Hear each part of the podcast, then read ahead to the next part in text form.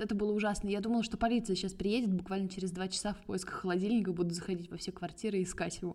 Принося постоянно песок в трусах с пляжа, это утомляет. Но самое главное, что случилось со мной круче, чем секс с воображаемым Берлином, это тротуары.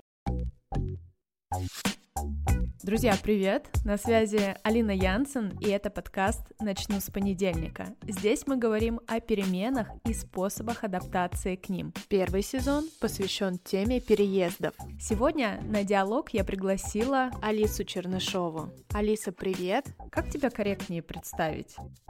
Меня зовут Алиса, счастливая жена программиста. Родилась, выросла в России, совершала некоторые переезды по территории России, затем совершила некоторый большой переезд в Таиланд, остров Пхукет. Прожила там 4,5 года вместе с супругом, затем мы уехали на 4 месяца в Россию и потом переехали в Германию, где я пока счастливо проживаю. По роду профессии я журналист-политолог, специалист по международной политике, плюс имею образование переводчика-лингвиста, у меня парфюмерное образование, парфюмер-сомельера, и что еще надо сказать? Я потерялась в своих титулах. Мне кажется, когда ты говоришь о том, что у тебя высшее образование как парфюмера-сомельера, это уже звучит очень интригующе. И, кстати, я как-то упустила этот момент. Я думала, что вы на Пхукете не так много прожили, а оказывается аж 4,5 года. Будь проклят каждый день этого проживания.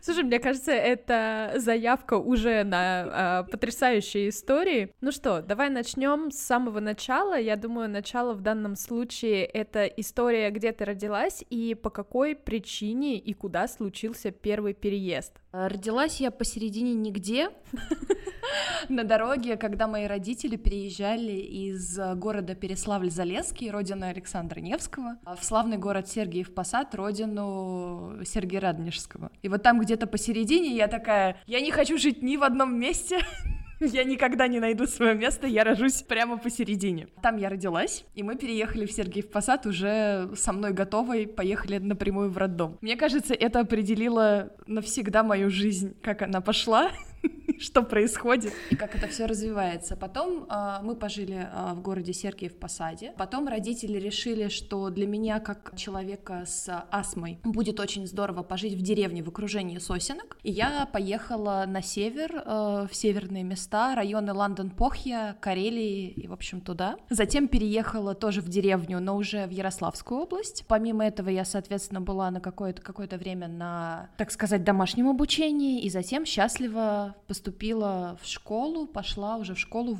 снова в городе Сергиев Посаде. Это вот все случилось до моих 6 лет. Чтобы обалдеть с самого начала. Да. Ну, я не искала легких путей, в принципе. Потом я прожила в Сергиев Посаде прекрасно, здорово, встретила своего чудесного мужа из Астрахани, и мы с ним переехали в Москву. Переехала я туда и поняла, что это совершенно не мой город. А как долго ты была в Москве? Чтобы понять, что Москва совершенно не мой город, мне понадобилось 2 месяца. Это мы переехали, вот сразу сняли квартиру, но в связи с бурной молодостью, барами, начинающимся каким-то барным движением, друзьями, которые открывали бары, рестораны, кафешки, мы очень весело прожили в Москве 2 года, потому что после Москвы мы поехали на Пхукет. Скажи, пожалуйста, а по какой причине вы решили переехать на Пхукет? Что меня здесь интересует? Смотри, ты сказала, что у тебя ушло 2 месяца для того, чтобы понять, что Москва — это не твой город, но все-таки вы там задержались на 2 года. Причина переезда, она была связана с тем, что не нравилась Москва, или какие-то другие факторы на это влияли? Состояние было: город Москва очень здоровский, классный, в нем очень быстро надо жить, надо очень здорово пролезать в бизнесе, надо как-то всего достигаться, и всякие, знаешь, такие котики-пацифисты там не работают. А я на тот момент была котиком-пацифистом, и выходом из вот этой ситуации я посчитала неожиданное. То есть супруг у меня на тот момент учился, закончил высшее учебное заведение, вот буквально там прошло месяц, и он говорит: слушай, а мне тут предлагают работу переехать в Таиланд на остров Пхукет. И я, не погуглив, что это такое, такое? Где это находится? Со своей пятеркой по географии, не зная совершенно, где находится Таиланд, какая там культура, что происходит. И такая, давай, переедем. Звучит как рецепт успеха. Да, хочу жить помедленнее. Я просто тогда не знала, насколько медленнее. И за 3 месяца я рассталась со своей чудесной работой в информационном агентстве «Интерфакс», где я отработала 7,5 лет, как бы думая, что все, я еду на Пхукет за тем, чтобы обзавестись семьей, окончательно завести там детей, быть счастливой домохозяйкой, готовить пироги по воскресеньям, сплошной отдых около моря. Вот как-то так я себе это все представляла. Скажи, пожалуйста, мне кажется, что в представлении многих Пхукет — это райский остров, в котором солнце, море, пляж, не особо что-то нужно делать, все классные, спокойные, приветливые, все тебе помогут, все такие радостные. Но я так понимаю, если вначале прозвучала фраза о том, что проклинаю каждый день жизни в этом месте, то за этим стоит история. Расскажи, что было с Пхукетом не так? Слушай, это все шутки, я шучу, такие как бы достаточно жесткие, но на самом деле я туда приехала. Первый барьер для меня, он случился сразу же в аэропорту, потому что мы перевозили кота, и проблема была в том, что я не понимаю тайский английский. На тот момент мой английский был очень хороший, и я ждала, что люди употребляют глаголы, когда разговаривают, и имеют какой-то порядок слов в предложениях. Вот. И когда мне сказали на Пхукете, что типа sorry, cat no have, я просто поняла, что мой кот... Я еще до этого начиталась истории, как животные погибают в транспортных отсеках, а на тот момент нельзя было животные в салоне перевозить. И, в общем, я, обалдела, расплакалась. Они такие, так этот ж мяу-мяу вам нужен. Я такая, ну да, мяу-мяу. И мне мяу-мяу вынесли. Вот так мы начали с этим знакомиться с Пхукетом, потом погрузились в такси, поехали с супругом, приехали в чудесный наш дом в поселке, огороженном забором. И я поняла, что в этом поселке, огороженном забором, нет ни магазина, ни бассейн есть, но остальных каких-то вещей ничего такого нет. До всего нужно ехать на транспорте. Я на тот момент мотобайк водить не умела. И, соответственно, 2 месяца я счастливо сидела дома, привыкала, не знаю, прыгала на скакалке в садике за домом и просто как-то привыкала к тамошнему быту. Смотри, такой момент. Окей, нужно было до всего ехать на транспорте. Не водишь мотобайк, но всегда есть ноги, пешеходные тротуары и история с общественным транспортом, какой-то Uber, не Uber, такси, какая-либо форма. Почему нужно было находиться только дома и прыгать на скакалке? Те страдавние времена Uber еще даже не запустился как сервис, это раз. Во-вторых, единственный мой опыт знакомства с тайским таксистом, он был не очень классный, потому что я в какой-то день, была дома и думаю, хочу какой-то колы, воды, чего-то такого, просто сама. Я знала, что где-то около нашего поселка пешком минут 5 находится магазинчик. Я вышла за забор, обалдела, поняла, что тротуаров не существует, пошла по дороге, и я видела этот магазин в отдалении, и тут около меня затормозил веселый таец в красной жилетке, потом оказалось, что это тайский таксист. Но я в этот момент все еще не понимала тайский английский, он мне стал рассказывать, что он меня куда-то довезет, начал меня активно усаживать на мотобайк, за руки хватать, я просто дико перепугалась, убежала обратно, и все, и я такая, я одна из дома выходить не буду, это ваше дружелюбие, это я вообще не знаю где. Только в районе отелей. Естественно, он ничего плохого сделать не хотел. Он просто хотел меня подвести, но я что-то, не готова была к этому. И такая, ладно, меня катает муж. Мы сняли мне мотобайк. И единственное время, когда я смогла двигаться, это ночь, потому что тайский стиль движения по дороге, он, наверное, обсмеян в тысячах стендапах, как водят азиаты, шутках и прочих стереотипах. Не всегда стереотипы. Стиль вождения реально безбашенный. Общественного транспорта мне показалось, что на Пхукете нет. Он есть, на самом деле. Есть автобус, который движется вдоль трассы, синенький такой, в нем 2 лавки. И водитель едет, есть остановки, но они в основном как делают? То есть они видят, что человек стоит вдоль дороги, и водитель тебе кричит по-тайски. Ты такой, да, я хочу ехать. Тебя тормозят, ты залезаешь и едешь дальше. Я один раз спустя 2 года воспользовалась этим транспортом. Стоит очень мало, на тот момент это стоило порядка 20 рублей. Но он едет, и реально он подбирает каждого человека, остановки ему, не остановки ему, что-то тайцы говорят, на тебя все смотрят, естественно, как на белую ворону, которой ты и являешься, потому что у тебя цвет кожи другой. Плюс еще тебя, на тот момент нас еще с Кириллом хотели трогать на удачу, потому что светлого человека иногда трогают на удачу тайские люди, а моего мужа еще и фотографировали, потому что он высокий, с голубыми глазами, типичный тайский демон, короче, вот такая веселая история.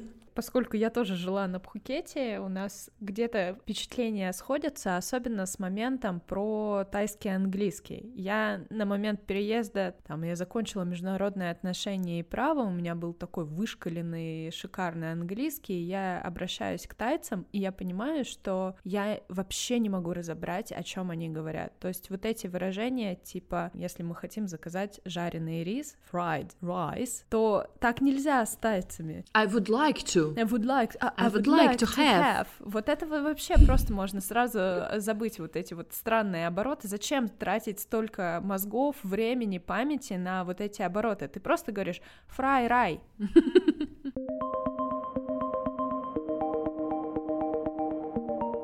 Еще один прекрасный момент. Вначале я пыталась освоить тайский язык, тайскую письменность, училась целых 3 месяца. И, в принципе, язык достаточно простой, и письменность не такая уж и сложная, но я поняла, что когда ты пытаешься с тайцами разговаривать на тайском, отношение к тебе ухудшается. Ты можешь знать какие-то фразочки, которые их порадуют, типа «Ой, спасибо, это очень вкусно», «Доброе утро», «Добрый вечер», но когда они будут понимать, что ты понимаешь их язык и подслушиваешь, грубо говоря, тайцы рады не будут. Опять же, улыбка. Те, кто приезжают туристами в Таиланд, считают, что тайские люди очень дружелюбные, но у них существует культурная особенность 6 улыбок, в том числе улыбка презрения, улыбка сожаления. То есть, если тайский человек вам улыбается, это не факт, что он вам рад. Это может быть и, пожалуйста, отойдите от меня, я больше не хочу с вами разговаривать. Плюс еще, ты знаешь, меня конкретно, это вот серьезная вещь совершенно, мне показалось, что тайские люди не особенно ничего не хотят. Они живут в прекрасном месте, у них есть фрукты, очень тепло, очень здорово. Это не сразу понялось, это понялось где-то на 4-й год, когда я уже работала в офисе с тайцами. Я поняла, что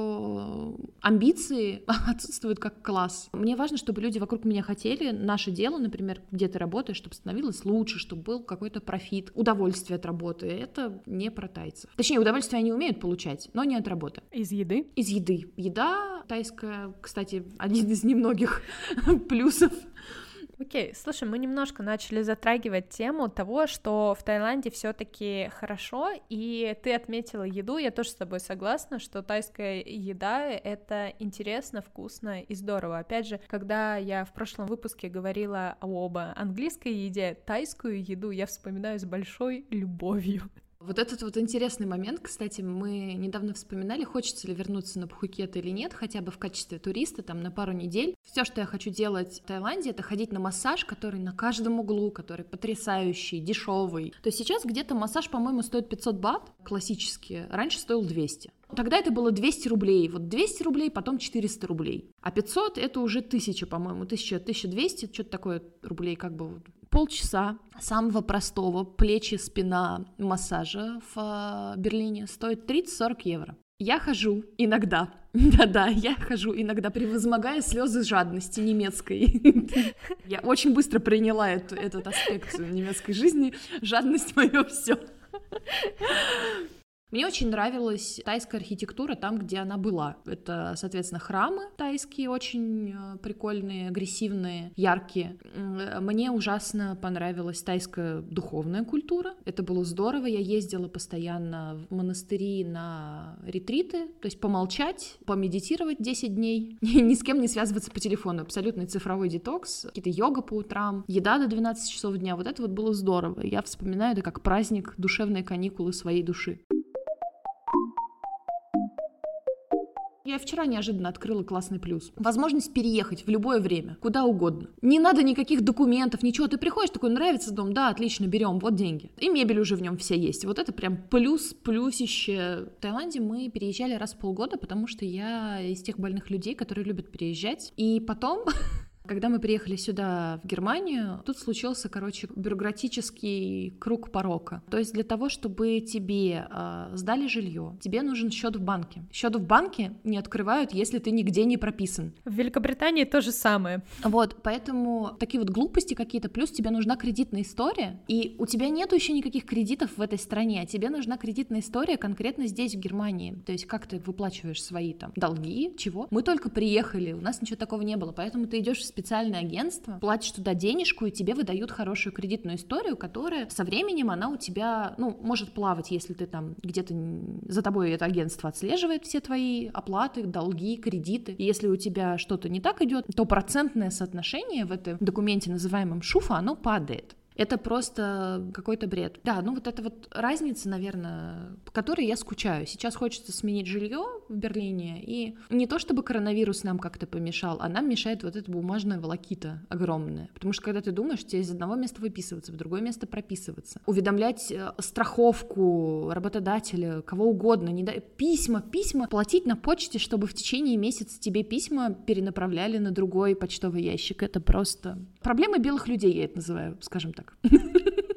То, что ты говоришь про регистрацию, про кредитную историю, здесь, наверное, тоже еще нужно отметить историю, связанную с разницей менталитетов. В России у меня как-то такой был подход, что ни в коем случае кредиты, долги — это плохо. Если у меня была ипотека, то 90% бурной деятельности, которую я разводила, это была единственная цель — поскорее закрыть ипотеку и избавиться от этого долга. Мне было душно, тяжело жить в состоянии, что я кому-то должна, я нахожусь в какой-то нестабильной ситуации, и у меня как таковых кредиток не было. Это сознательная позиция, я так не хочу, я не считаю, что так стоит жить и так в долгосрочной перспективе вообще выгодно существовать. Если мы говорим про европейские страны, про Америку, про в том числе Великобританию, то здесь принято жить в кредитах. Почему? Потому что очень большая стоимость, практически всего, и поэтому жить в кредите и жить с кредитной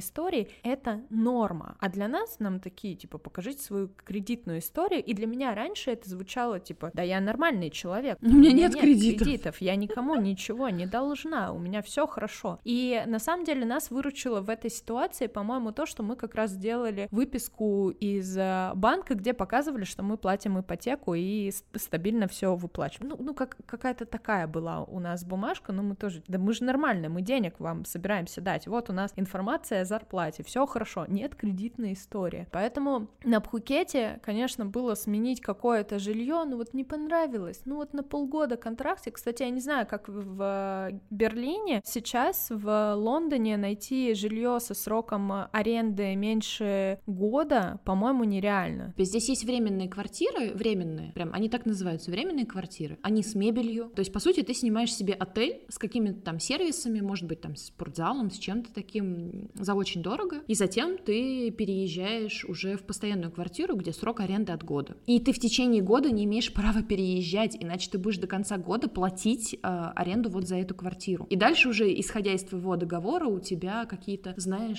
послабления, уведомить за 2 месяца, за 3 месяца, за 4 месяца, вот такие веселые вещи. Да, я хотела сказать, что, ребята, это мой, как гость подкаста, совет. Чекайте всегда ситуацию по аренде заранее, потому что мы с супругом немножко лоханулись. Супруг у меня переехал в Берлин. 4 месяца, которые мы провели в России в собственной квартире, и сразу, получается, после Таиланда мы переехали в Берлин. Супруг приехал, снял отель на 2 недели, такой: да, нормально, найду квартиру. Вообще не вопрос. А потом, тогда еще был туристический бум, все в порядке было с Берлином. Случилось так, что в какой-то момент он выписался из одного отеля, а другой отель его еще не заселял, и ему пришлось ночь провести в парке. Слава богу, было лето, но мы эту историю никогда не забудем, потому что реально мы просто не ждали, что квартиру придется искать, и в итоге мы искали ее 4 месяца. Обалдеть, то есть вы 4 месяца жили в отелях? Супруг переезжал постоянно в отелях, из отеля в отель, потом пошли хостелы, потому что какие-то деньги уже жалко было тратить на это дело все, просто потому что мы не прочекали, это наш опыт, конечно, мы сами виноваты, что мы не подготовились, но зато мы посмотрели огромное количество квартир каких-то, безумной планировки, потому что берлинские планировки — это просто вишенка на торте абстракционизма. Я, насколько понимаю, что в Пхукете у тебя был достаточно разный опыт, он был и положительный, и отрицательный. Если говорить в плане эмоций, с чем тебе было тяжело справляться и какие выходы ты из этого находила? Сначала мне было очень тяжело найти себе какой-то круг общения. Соответственно, я прибилась к фирме супруга. У нас был так называемый клуб жен авиасейлс. Вот, у нас был, где мы собирались, и в итоге это вылилось в то, что одна из девочек нам преподавала рисование, и мы ходили на рисование. Там мы в основном все перезнакомились и общались, приезжали постоянно на вечеринки и всякое такое. Но тяжело было с тем, что, по сути, ты этих друзей не выбираешь, то есть, конечно, в группе ты выбираешь, с кем ты будешь общаться, с кем ты будешь разговаривать, как ты будешь себя вести, но страшно было просто от того, что ты, на минуточку, мне было не 15 лет в этот момент, а я была гораздо старше, было страшно от того, что ты вдруг не понравишься, и с тобой перестанут общаться. Какое-то ощущение, знаешь, страха, что ты... Невозможность быть собой, наверное, была какая-то, потому что страшно было растерять даже вот каких-то таких знакомых. Но это, наверное, моя личная проблема. Много людей там в Фейсбуке начинали дружить, общаться с кем-то, такие вещи, но...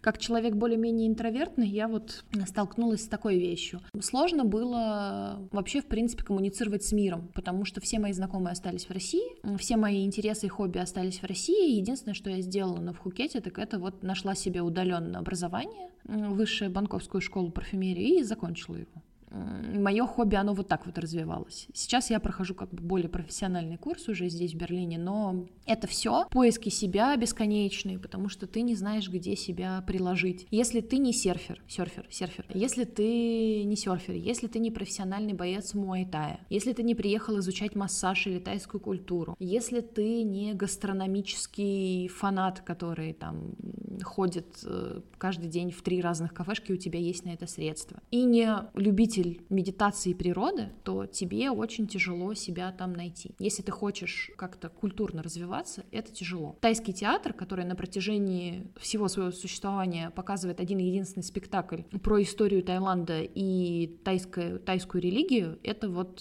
все, что ты себе можешь позволить. Ну, там, естественно, есть какая-то ночная жизнь, что-то такое, но, в общем, с этим надо уметь себя хорошо развлекать.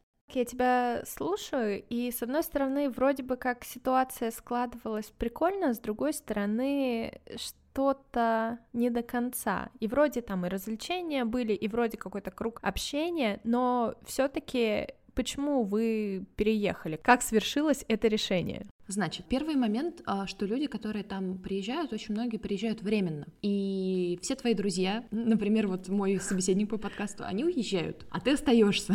Это немножко тяжело, но надо как-то к этому привыкать, к ротации людей, но ничего, это возможно, превозмочь и пережить. Но потом случилось так, что мы попали в аварию с супругом, серьезную, и в итоге мы загремели в больницу надолго, и супругу провели серьезные операции, я отделалась какими-то шрамами, ушибами, сотрясениями. Нам тогда очень сильно помогла фирма, в которой работал супруг, нас забрали из тайской больницы, около которой мы разбились, не по нашей вине, по вине тайского водителя. Нас оттуда забрали, привезли в больницу, потом помогли с деньгами, которые там нужны, потому что какие-то вещи, не входящие в страховку, в Таиланде стоят очень-очень дорого. Можешь привести порядок цифр? Ох, слушай, я не помню, 500 000, по-моему, бат. Обалдеть. Ну, то есть это около 1 000 000 рублей. Да. И в итоге...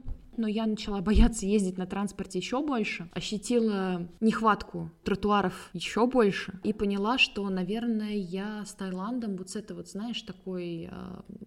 расслабленностью какой-то я не уживусь, потому что, естественно, полиция сказала, тайец, у него же нет денег заплатить вам за все это, окей, все. Да ты что, то есть это был даже не тюремный срок, не ничего, он тайец, вы иностранцы, поэтому у него денег нет, до свидания.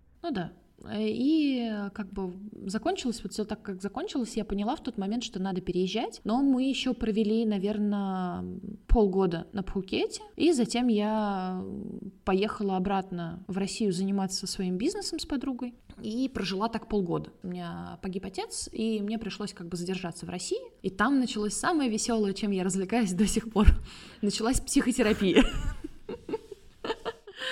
потому что, как оказалось, моя первая миграция, она нанесла травмы, о которых я не догадывалась. Ребята, проверяйтесь, ходите к докторам. Лечить свою кукуху очень полезно. Становишься счастливее, веселей. Про кукуху. На самом деле, я очень рада, что сейчас появилось очень много сервисов, связанных с психотерапией там, и с рекомендацией, потому что, когда был 2013-2014 год, я знала о существовании психотерапевтов, наверное, из американских фильмов, где там была какая-то сцена с дорогим кабинетом, и психолог что-то большей части задумчиво молчал. Я этого не понимала и не знала вообще, как что работает, поэтому ты понимаешь, наверное, в моменты кризиса, что с тобой идет что-то не так, но конкретно тогда я даже не знала о одной из опций выхода из этой ситуации — это обратиться к специалисту. Ну и, кстати говоря, про стресс, который связан с переездами, говорят, что для многих людей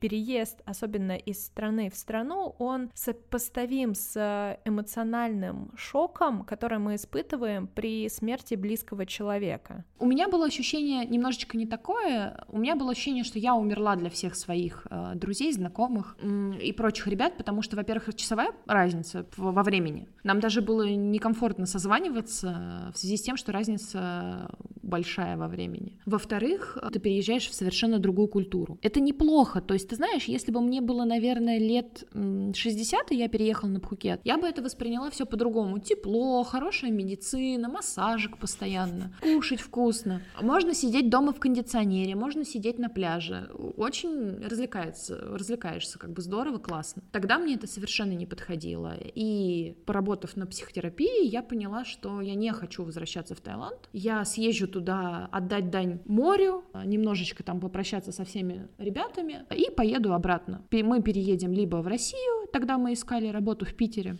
либо мы переедем куда-нибудь еще. Соответственно, вернулась я всего на 3 месяца последний раз, уведомила супруга, что вот у меня такая вещь происходит. Супруг сказал, что он тоже, в принципе, немножко подзадолбался от солнца, моря, нету вечера, то есть солнце садится, у тебя сразу начинается ночь, нету перемены времени года, потому что всегда одно и то же. 35, есть дождь либо нет дождя, то есть вот как бы ты живешь в этом.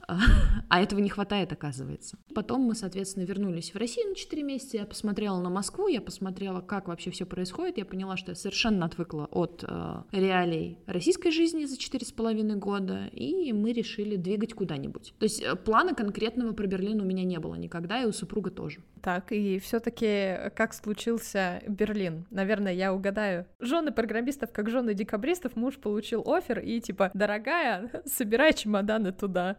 О, нет, ты знаешь, в этот раз мы были несколько умнее. У меня муж такой говорит: вот в Берлин предлагают. Я такая: ну катись, скатайся на собеседование, посмотри, что вообще происходит. Он съездил, приехал, говорит: слушай, прикольно, город такой, типа там люди очень расслабленные, тепло, потому что был апрель, мы еще ходили в куртках, там уже в Берлине все катались в футболочках. Он такой говорит: ну классно. Я так: Берлин звучит неплохо. После тайской деревни? Да, после тайской деревни и не очень далеко от России, где я могу там навещать своих друзей, периодически ездить к оставшейся родне и всякое такое. Ты затронула такую очень интересную тему под названием «ротация людей». Я думаю, все, кто начинают переезжать, они становятся такими серийными переезчиками. Не знаю, как правильно это выразить, но когда ты переезжаешь один раз, скорее всего, ты входишь во вкус, ты понимаешь, насколько вокруг изменяется мир, и... Как ты меняешься. Как ты меняешься, это все очень интересно, но я понимаю, что мне для комфортного существования где-либо, помимо, ну, там, приличной квартиры, мужа рядом, мне необходимы еще люди, мне нужна коммуникация, и мне до сих пор, это у меня уже 3-й переезд, мне очень тяжело дается справляться с теми людьми, которые уезжают. Ну, то есть Лондон вообще это такое место, где, мне кажется, 90% они такие уехали, ну, приехали, побыли, поехали куда-то дальше. И, конечно же, каждый раз история про то, что это супер больно, когда люди, с которыми ты наконец-то наладил общение, то не так, на самом деле, легко найти людей, с которыми тебе будет комфортно общаться, не знаю, ходить в музеи, путешествовать. Вот ты нашел этих людей, тебе супер классно, и они по тем или иным причинам уезжают. И у тебя есть такая, ну, у меня образуется в этот момент дыра внутри меня, потому что это больно. Как ты с этим справляешься? Если чему меня и научил тайский буддизм, это тому, что все непостоянно, все переменчиво. Я поняла, что нужно быть готовым отпускать своих друзей, у них своя жизнь, у тебя своя. Сейчас в 21 веке у тебя никто не пропадает бесконечно, то есть вы можете созваниваться по Zoom, вы можете перезваниваться, переписываться. Естественно, это не то же самое, но зато такие вещи тебя заставляют путешествовать больше. Например, я постоянно теперь езжу в Калининград. Из Берлина, кстати, это очень удобно делать. Я постоянно езжу, возвращаюсь в Москву, где у меня остались друзья, и езжу в Питер, потому что у меня там есть друзья, и это, конечно, очень здорово. Естественно, у меня здесь большой плюс, потому что в Берлине очень большое русскоязычное сообщество, и весь мир очень большая маленькая деревня, поэтому здесь со мной в Берлине, к моей великой удаче, живут ребята, которые уехали с Пхукета пораньше, чем мы, и друзья наших друзей, которые тоже уехали с Пхукета пораньше, чем мы. И сюда же приехали еще ребята, с которыми мы уже виртуально познакомились здесь. Плюс я поняла, что вот бесконечная ротация людей — это твой классный шанс познакомиться с кем-то новым. И, возможно, о себе понять что-то хорошее или что-то плохое и переработать это. И как бы становиться лучше вместе с новыми людьми, учиться. Естественно, с возрастом, чем старше ты становишься, тем тяжелее тебе повторять и рассказывать все те же самые истории,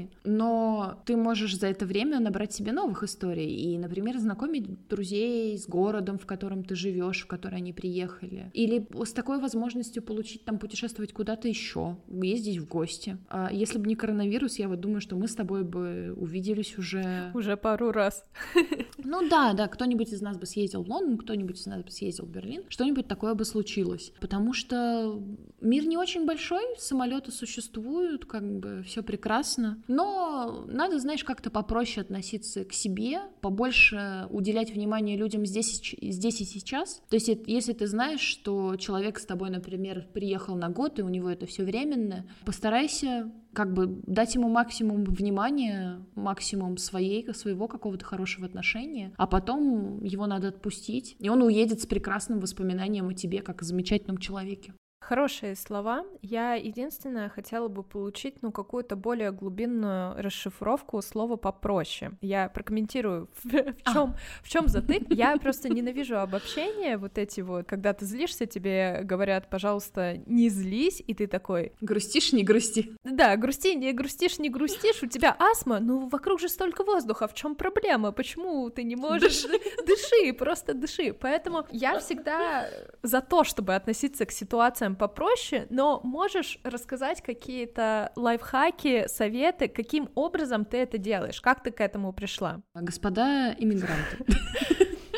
Значит, сначала я поняла, что другие люди, они не сильно отличаются на самом деле от нас самих. И они точно так же боятся начать общение, не понравится или что-то такое. И если вы с человеком не совпадаете, можно сказать ему спасибо большое за предоставленный опыт и отправиться на поиск новых людей, каких-то. Что значит быть попроще? Относиться к своим неудачам полегче, то есть не стигматизировать себя, не рассказывать себе, какой ты плохой из-за того, что у тебя случилась неудача. Это может быть этап времени, период, окружение, обстоятельства, все что угодно. Ты от этого хуже не становишься, если у тебя вдруг происходит какая-то неудача. Что еще значит относиться попроще? Если ты в чем-то не уверен, очень сильно помогает спросить словами через рот. Это я очень рекомендую и являюсь адептом данного учения. Я хожу на терапию, чтобы терапевт мне постоянно об этом напоминал, что очень иногда полезно спросить словами через рот. В частности, очень многих проблем можно избежать, спрашивая словами через рот. Если человек перестает с тобой общаться, ты можешь всегда спросить, а что случилось? Если человек с тобой, наоборот, хочет общаться очень активно, ты всегда можешь сказать, что типа, послушай, я там устал, сегодня не могу никуда идти, останусь дома, но это не потому, что я к тебе плохо отношусь, а это потому, что я устала, у меня там график плотный или что-то такое, мы с тобой обязательно встретимся. Вот что я имею в виду. То есть иногда некоторые мысли надо просто озвучивать, потому что люди не телепаты, они не умеют читать наши мысли. моя история с Пхукета. Я очень понравилась одной даме на Пхукете на первом корпоративе, самым-самым первым. И она постеснялась ко мне подойти, пообщаться. А потом мы с ней дружили оставшееся время на Пхукете. Спустя год того, как я пошла снова вот на курсы рисования у девочки, и там мы начали общаться. То есть, по сути, впустую был год потрачен на то, чтобы мы поняли, что нам вместе интересно, весело, можем там куда-то ездить, ходить, разговаривать, кофеечек пить, такие какие-то вещи. Если хочешь найти общение, ты его найдешь. Это как бы исключительно твое решение волевое. И нельзя оставлять попытки искать это общение, если оно тебе нужно. Если тебе что-то нужно, значит, ты берешь и ищешь. Я вот, например, столько раз начинала обучение на парфюмера, столько раз его бросала, что это превратилось в какой-то бесконечный квест, что я бросаю, начинаю. Мне даже казалось, что я ничего не могу довести до конца, но сейчас я прекрасно начинаю заново. И меня это очень радует, потому что я снова испытываю очень классные эмоции от того, что я что-то для себя открываю заново. Понимаю гораздо больше о себе, понимаю, чего я хочу от своего дела и как я хочу строить этот бизнес, и как я хочу к нему относиться. То есть вот это для меня откровение такое тайское и немецкое было.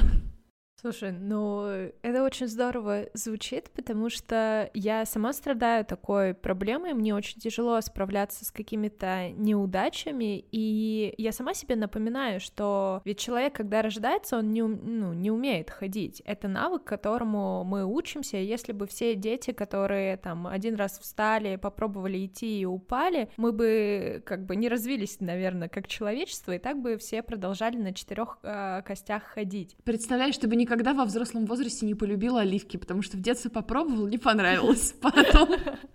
Да, вот эти все истории. И как бы мне нравится то, что ты говоришь, что все вот эти попытки, даже если ты бросал, они в конечном итоге приводят тебя к гармоничному существованию или видению тому, как ты придешь к этому гармоничному, для меня в данном случае гармоничное и счастливое — это слова-синонимы, и как ты к этому всему счастливому можешь прийти. Поэтому, наверное, самый крутой совет, его можно обобщить. Не уставайте пытаться. У самурая нету конечной цели, есть только путь. Есть только путь, поэтому давайте будем все немножко самураями. Хотелось бы затронуть еще несколько моментов. Почему ты полюбила Берлин? Потому что мне кажется, что твое состояние в Берлине, оно куда более счастливое, чем тот период, который был на Пхукете. Это совершенно правильно, я тут как бы не скрываю совершенно, потому что когда я переехала, погуляла буквально 2 дня по городу, и он был такой разный, то есть в одном месте где-то есть центральные вылизанные улицы, в другом месте обшарпанные сквоты каких-то панков, какие-то бомжи, говорящие о Ницше, воняющие в одном углу и одетые по моде 20-х годов парочки, прогуливающиеся вокруг дворцов. Город, в котором можно поехать в один район и получить шик и блеск куртизанок, в другом месте получить бесконечную ночную жизнь, в третьем месте получить какой-то веганско-экологический отдых, плюнуть на все, пойти, не знаю, в другом районе на экоферму и погулять среди барашков, или посмотреть на архитектуру, пойти в музей. Вот это все, конечно, меня сразу же зацепило, это было понятно вот буквально с первых 2 дней в городе. Но самое главное, что случилось со мной круче, чем секс с воображаемым Берлином, это тротуары. Ребята,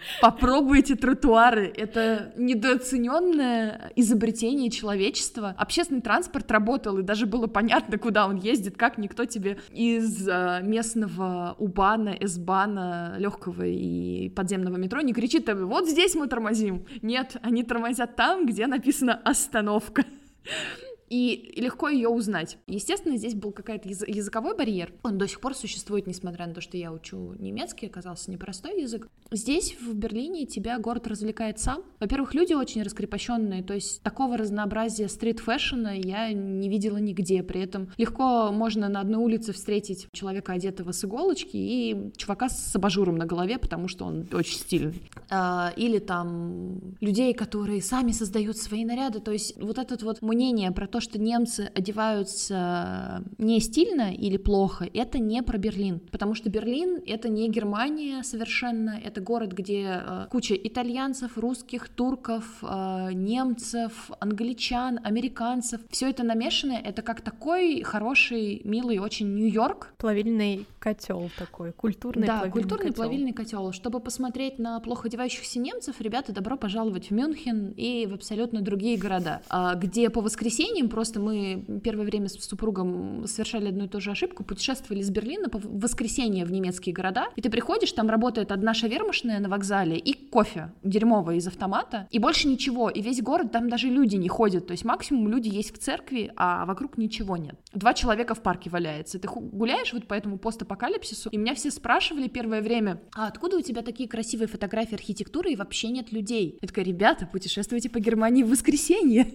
ничего вообще не работает. Опять же, Берлин совершенно не останавливает тебя от попробовать какие-то вещи совершенно прекрасные. Вот мы с мужем, например, думали, что попробовали воровство. Я могу рассказать эту потрясающую историю. Значит, мы сходили на каточек, покатались очень здорово, потом с ребятами сходили погуляли по барам, тоже очень здорово, позанимались пабкроулингом, и пошли такие очень веселые домой, поднимаемся по лестнице, смотрим, стоит холодильник, а у нас холодильник-то и нет. Вот, и мы такие молча, совершенно не сговариваясь, поднимаем этот холодильник легкой походкой и заносим его на наш 5-й этаж без лифта. Лифта в нашем доме нет, это Альтбау, так называемый старый дом. И, значит, утром я просыпаюсь, естественно, вечер помню очень смутно, выхожу в коридор, там холодильник, я такая, что? Здесь этого быть не должно, ребята. И начинаю просто страшно пугаться, будить мужа, говорю, какая хрень, пытаюсь его передвинуть, я не могу этого передвинуть, потому что, сила пьяного человека и сила человека нормального, она как бы даже не рядом. Потом выяснилось, что здесь в Германии есть такая практика, что люди выносят вещи, которые им не нужны, сначала либо в коридор, либо на улицу. По-немецки пишут «зуфершенкен», это даром. И типа, ребята, забирайте, потому что нам это больше не нужно, потому что за вывоз мусора нужно платить. Но непередаваемое ощущение, что теперь-то я и еще и вор, они, конечно, останутся со мной навсегда. А ты уверена, что его собирались выкинуть? Ну, может, его поставили проветриться? Да. Так и запишем. Нет, у ребят с этажа ниже у них просто проходил ремонт, и они поставили себе... Они очень много тогда выносили всяких вещей, в том числе там зеркала, лестницы, но мы позарились только на холодильник. Это было ужасно. Я думала, что полиция сейчас приедет буквально через 2 часа в поисках холодильника, будут заходить по всей квартире и искать его. Такой к тебе вопрос. Скажи, пожалуйста, вот если бы ты могла себе дать какой-то совет перед самым первым таким крупным переездом на Пхукет, какую рекомендацию ты бы себе дала? Не тащи 14 коробок кухонной утвари, во-первых. Не тащить какие-то платья вечернего типа, взять... Эти девичьи мечты. Да, просто вот то же самое, в принципе, как и в Берлин. Не тащить каблуки, не тащить платформы, потому что ты будешь жить в шлепанцах, а в Берлине ты будешь среди всей этой брусчатки 17 века, ты будешь ходить в удобной обуви, плоской. Потому что я сломала ногу в своих красивых московских красных туфлях на очень высокой подошве, и сразу же очень познакомилась с немецкой медициной, потому что на тот момент у меня существовал стереотип, что здесь все говорят только по-немецки. Я пришла к доктору, заготовила ему огромное письмо на немецком языке через Google Translate. Он со мной поздоровался, я с ним поздоровалась, он говорит, что случилось, это я поняла по-немецки, начала ему вот зачитывать все, что я подготовила, что я шла, подвернула ногу, и все совсем плохо у меня. Он на меня так посмотрел грустно, такой спросил по-немецки, все? Я такая, да. Он говорит, теперь можем по-английски поговорить, в чем проблема, как, что там.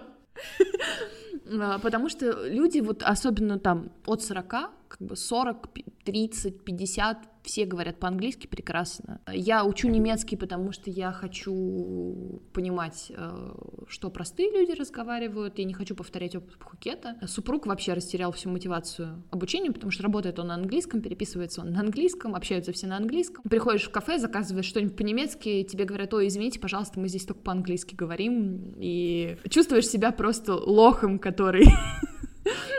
учат страшные немецкие огромные слова. Это мой лайфхак. После 3 лет жизни в Берлине я постоянно хожу к преподавательнице. Разговоры становятся все сложнее, я забываю какие-то слова, и я периодически вставляю русские, думая, что, типа, может быть, прокатит, и в основном прокатывает. То есть слова такие, как вариант, результат, асфальт, ананас, тротуар, картофель, кузин, кузен, которые французские на самом деле, оно просто вот прекрасно ложится, и я так, знаешь, аккуратно говорю, такая преподавательница что-нибудь из разряда там, ну вот тот же ананас, такая, ананас, вопросительная интонация, он такая сидит, кивает головой, да-да, ананас, нормально, я такая, ну прикольно, хорошо, справилась, и она мне все время раньше говорила, у тебя такой словарный запас, я такая, я просто лингвист и знаю, какие слова произошли из немецкого языка в русском. У тебя был абсолютно разный опыт, абсолютно разные эмоции, связанные с переездами, вообще разные приключения. Скажи, ты бы хотела какой-то опыт не переживать, чтобы этого события не случилось? Смотри, я бы хотела, чтобы со мной не случилось аварии, потому что это логично. Повреждение — это плохо.